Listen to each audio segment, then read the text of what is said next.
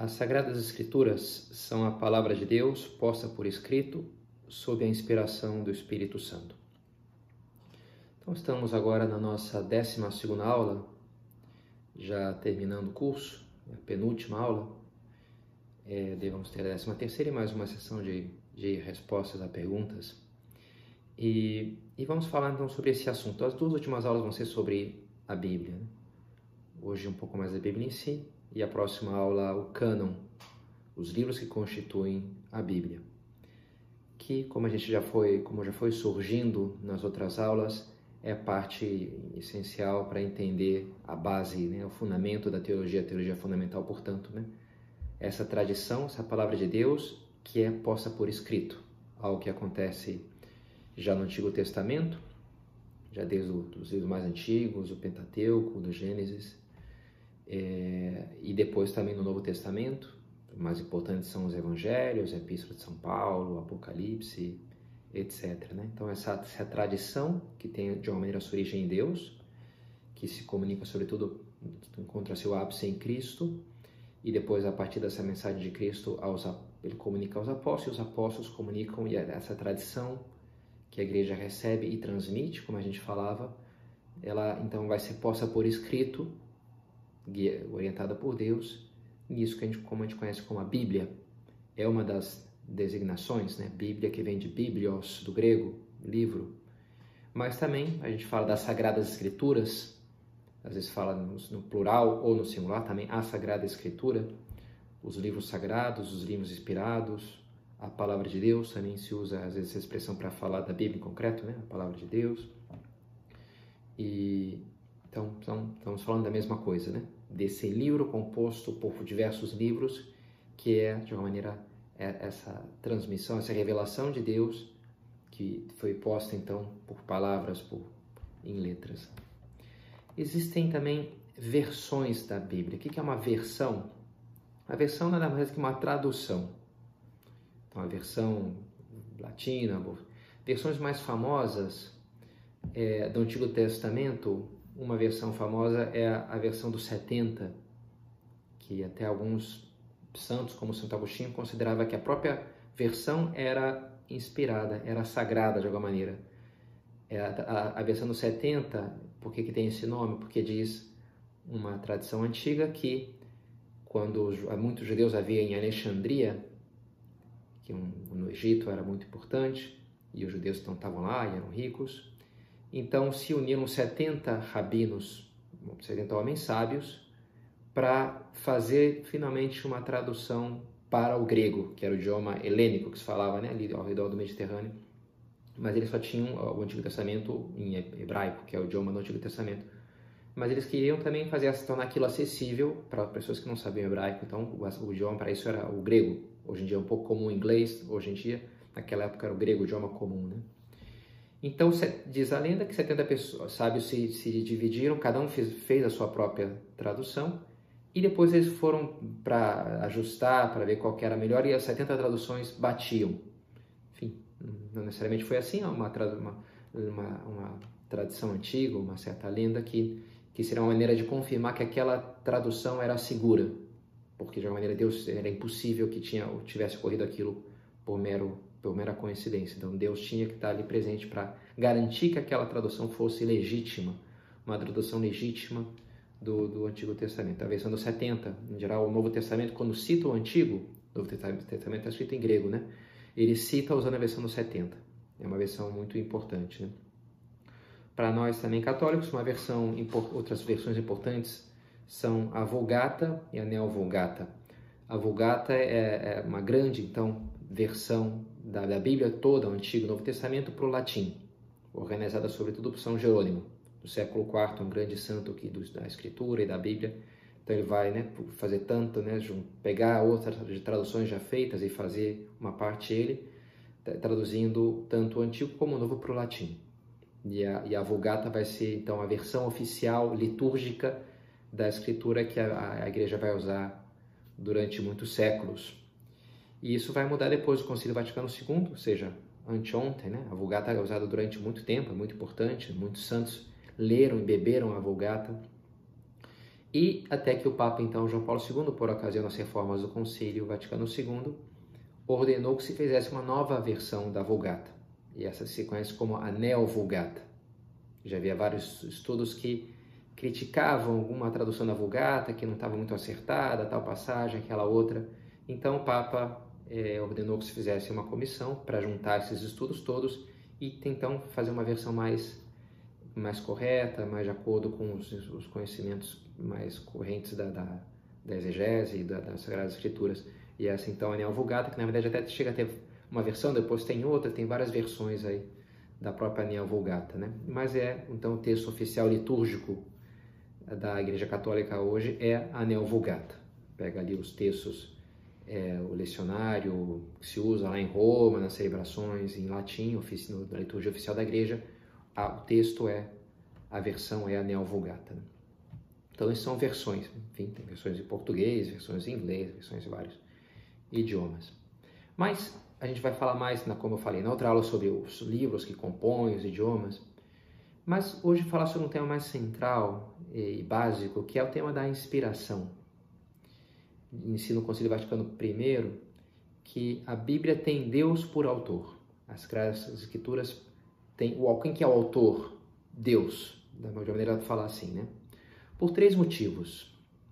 Porque Deus induziu os autores humanos a escreverem o que escreveram, se foram movidos para escrever a epístola a, a, a Tessalonicenses, o Evangelho de São Marcos, o, o livro de Jó, não sei, né? Deus moveu a pessoa que escreveu humana, moveu aquela pessoa humana para escrever aquilo. Primeiro motivo, sugerir-os o que escrever, deu tema, isso aqui, essa ideia, essa mensagem, essa imagem. Então o Espírito Santo vai, vai guiando e depois preservou seus escritos de todo erro. Então, por esses três motivos, se pode dizer que Deus é autor da Bíblia, porque moveu para escrever, sugeriu o que escrever e impediu que ali entrasse uma coisa errada, no meio de uma, uma série de coisas boas, entrasse um erro ou uma coisa que não, não estaria certa. Né? Por isso a gente diz, e a teologia explica, que Deus é a causa principal da Sagrada Escritura. Já Aristóteles fala de vários tipos de causa. A causa principal, o principal autor é, é Deus. E o homem é a chamada causa instrumental. Então, claro, São Pedro São Paulo não escreveu a epístola aos Romanos? Ele não é autor? É, mas é, é a causa, não é a causa? É, mas é uma causa instrumental, porque a causa principal é Deus. E é interessante a comparação com os próprios instrumentos musicais, é, porque tem o seu papel, claro, quando um grande músico toca ali com um clarinete, uma música maravilhosa, o, o mérito vai para o músico, não há dúvida, né? ou para o compositor, ou para quem está executando aquela, aquela peça. Mas sem dúvida que o, o, o instrumento em si, o clarinete, tem o seu papel, ou a guitarra, ou a bateria, ou o instrumento, o piano, né? seja ele qual for, o violino.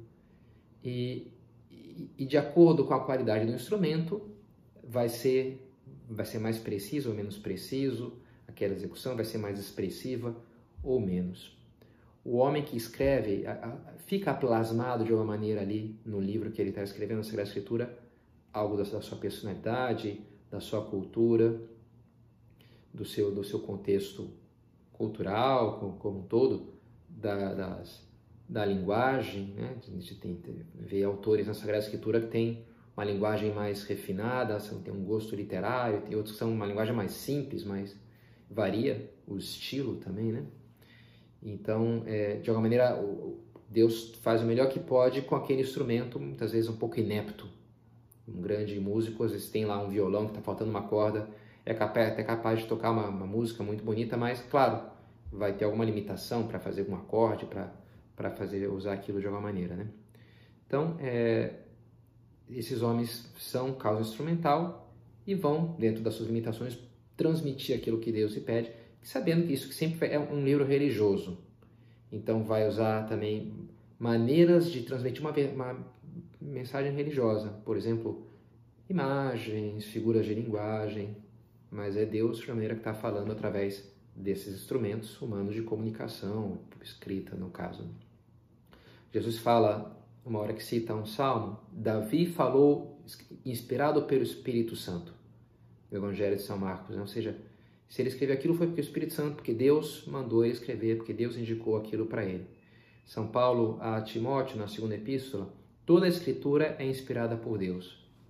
Então, de alguma maneira, a gente encontra essa confirmação na própria escritura da inspiração divina da, das Sagradas Escrituras. E assim ensina o catecismo, os livros inspirados ensinam a verdade. E assim como tudo que os autores inspirados ou agiógrafos afirmam deve ser tido como afirmado pelo Espírito Santo, por isso mesmo se deve acreditar que os livros da Escritura ensinam com certeza, fielmente e sem erro a verdade que Deus quis que fosse consignada nas Sagradas Letras em ordem à nossa salvação. Agiógrafos, né? Hagios grafos, né? o escritor santo, o escritor, escritor sagrado que escreve as Sagradas Escrituras, é quem, os autores, os livros são chamados conhecidos assim, né? como agiógrafos. E por isso aquilo deve ser tido como, é, com certeza e sem erro, fielmente, a verdade que Deus quis que fosse transmitida. Então, é, nisso consiste acreditar na inspiração divina das Sagradas Escrituras, que não tem erro, que comunicam o que Deus quis, que comunicam o que a gente precisa para a nossa salvação. Nesse sentido, a gente diz que foi inspirada. Não que não tem nenhuma papel, autor humano, não, não pode, poderia até, não sei, conter um erro de ortografia, poderia até conter, me, me parece, né? Não, não, é isso que propriamente está dizendo, mas aqui, enquanto uma mensagem religiosa que está ali de trás, aquilo não tem erro, aquilo realmente comunica a verdade, porque eu preciso para minha salvação, aquilo me explica, né? Quem é Jesus, quem é Deus, o que, que acontece com a minha alma, o que, que é o pecado, etc. Nessas várias mensagens de, que tem a ver com a nossa salvação. Então eu posso ter essa confiança, essa certeza que está ali na Bíblia, então aquilo vem de Deus, aquilo não tem, não tem um erro. No entanto, diz para a gente entrar numa parte para já terminar nossa aula, diz o catecismo, no entanto, a fé cristã não é uma religião do livro, põe entre aspas. Né? O cristianismo é a religião da palavra de Deus, não de uma palavra escrita e muda, mas o verbo encarnado e vivo. Para que não seja uma letra morta, é preciso que Cristo, palavra eterna de Deus vivo pelo Espírito Santo, nos abra o espírito à inteligência das Escrituras. Não é uma mera religião do livro. Né? Segue o manual e pronto, né? Tá ali tudo, tem que seguir aquilo que está escrito e acabou. Não, não é uma religião do livro, é uma letra morta, né? São Paulo fala disso, né? Da letra, da lei. Não, é a palavra que, que se fez, que é viva, né? que se faz presente na Escritura. E a gente precisa, né? O Cristo está presente, não vos deixarei órfãos, não, não deixou um livro e foi embora. Ele mesmo nem escreveu nada. Ele ensinou os apóstolos, os próprios apóstolos que escreveram, inspirados pelo Espírito Santo, que Jesus nos conseguiu na cruz, que comunicou no dia de Pentecostes, né? Então não é, é, é assim a, a, palavra, não é só se Deus deu uma palavra e agora segue, não. É tudo dentro do contexto dessa entrega de Deus por nós, dessa tradição, contexto da palavra que se comunica e com, continua de alguma maneira se comunicando. Como a gente falou, a revelação pública fechou com a morte do último apóstolo, mas o entendimento, a inteligência das escrituras, o efeito que aquilo tem que ter ao longo da história depende sim da nossa santidade, da nossa abertura a Deus, da nossa querer correspondência à graça, da nossa fé. Ler a Escritura com fé e um clima de oração. Escrevia o Papa João Paulo II na Nova Milênio em Meunte. É necessário que a escuta da palavra se torne um encontro vital, segundo a antiga e sempre válida tradição da Lectio Divina. Essa permite ler o texto bíblico como palavra viva que interpela, orienta, plasma a existência. Papa, nesse documento que é um pouco um panorama, um programa para a igreja do terceiro milênio, um dos elementos que ele propõe é isso, né?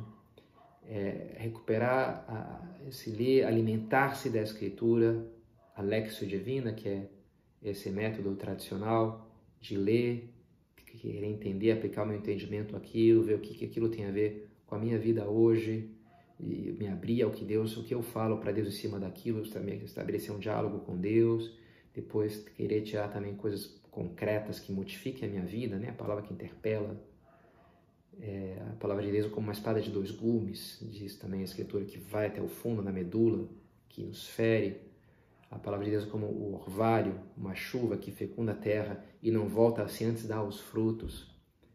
Jesus fala da, da semente, a palavra de Deus é a semente que o semeador vai jogando e encontra diferentes terrenos, alguns não dá fruto, outros sim, Então, são várias maneiras de dizer como a palavra de Deus, a Bíblia, não é só um texto ali, é, é que tem toda uma relação conosco. É, é a palavra de Deus que, que não termina ali, que quer chegar profundamente, não só na minha inteligência, mas no meu coração, na minha vida e transformar a minha vida. É um convite, é um diálogo com Deus, digamos assim, né? É uma primeira palavra que não é só um discurso seco que eu falo, posto no YouTube, vocês escutem aí. Não, é Deus que está continuamente falando e escutando e nos convidando a um diálogo. E espera de nós esse, esse contato direto, essa busca, esse abrir-se. Mesmo para fazer teologia, né? Um, um, padre, um teólogo importante do século XX falava que a gente tem que fazer teologia de joelhos, ou seja, teologia com fé. É uma coisa que se perdeu, infelizmente, né? Boa parte dos teólogos do século XX começaram a fazer teologia sem muita fé, assim, de maneira seca, e sobretudo na, na interpretação, na exegese das escrituras, olhar para aquilo e querer dissecar as diversas tradições, a origem e fazer uma análise crítico do, do, do, texto, enfim, que tem a sua função, mas muitas vezes uma coisa assim, desprovida de fé e de vida.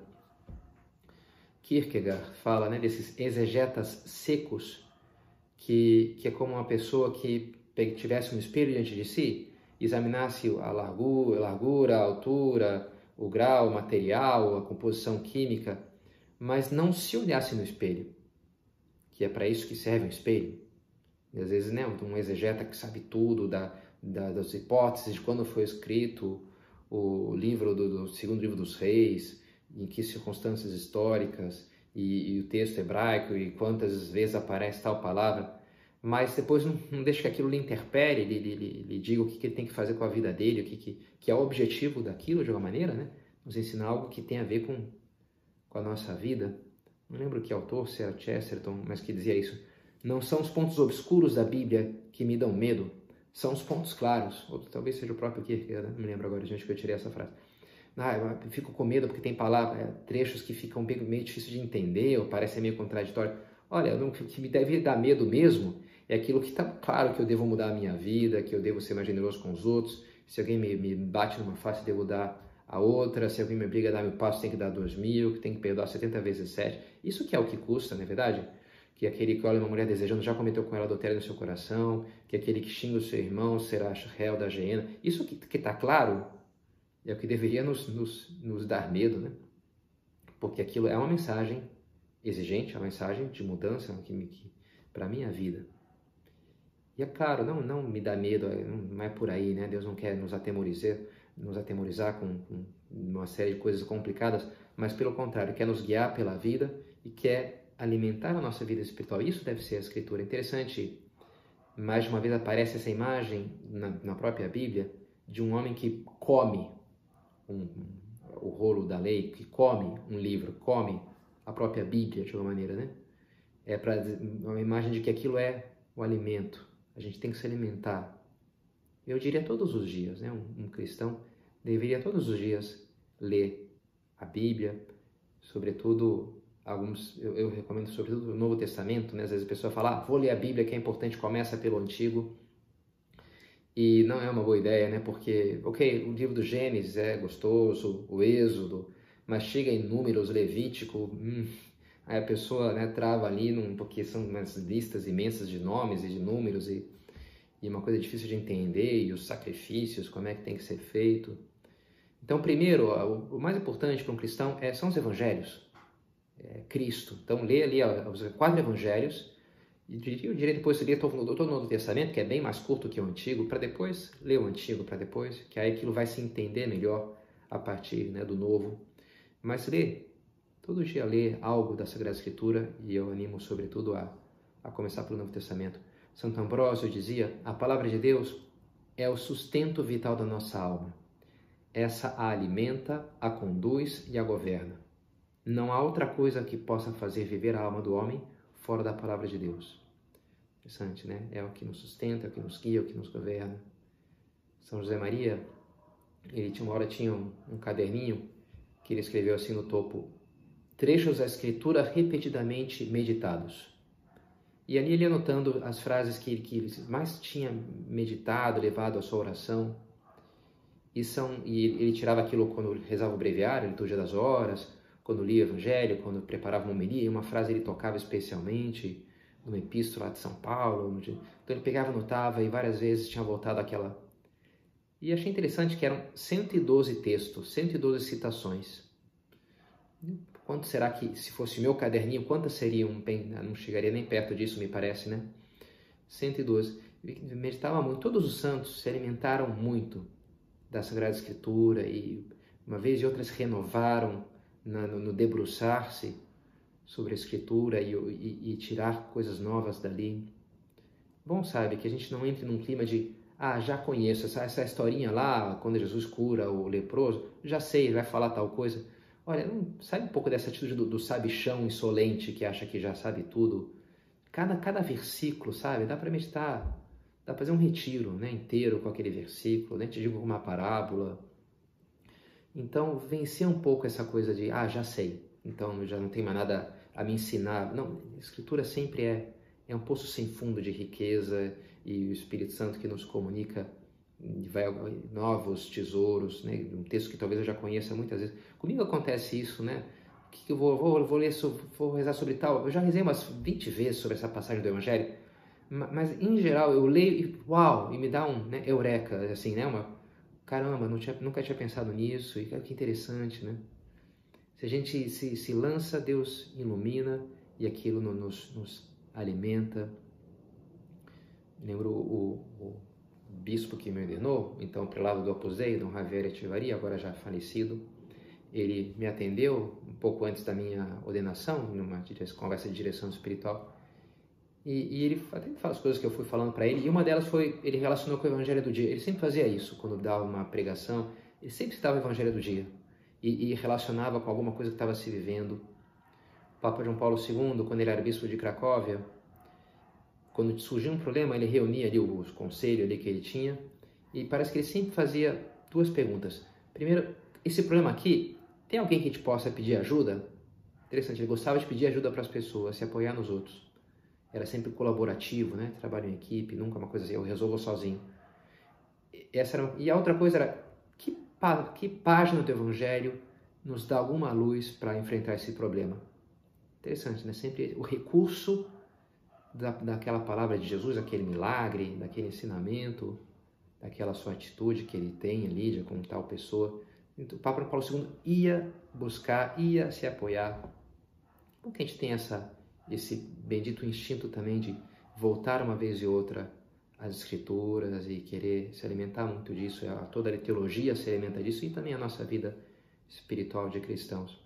Interessante ver como Nossa Senhora conhecia bem a escritura, a oração que o Evangelho traz dela, o Evangelho de São Lucas, conhecido como Magnífica, esse hino de Nossa Senhora, né, de louvor a Deus, cita ali várias passagens do Antigo Testamento, né? Você vê que Nossa Senhora é, leria, saberia de cor, então vai compondo, porque meditava, refletia e ali então saía espontaneamente né, aquelas palavras, porque ela tinha aquilo na cabeça e no coração. Então também um belo exemplo para a gente também trazendo isso para a nossa vida espiritual, com a importância de meditar mesmo na Escritura e alimentarmos cada dia mais dela.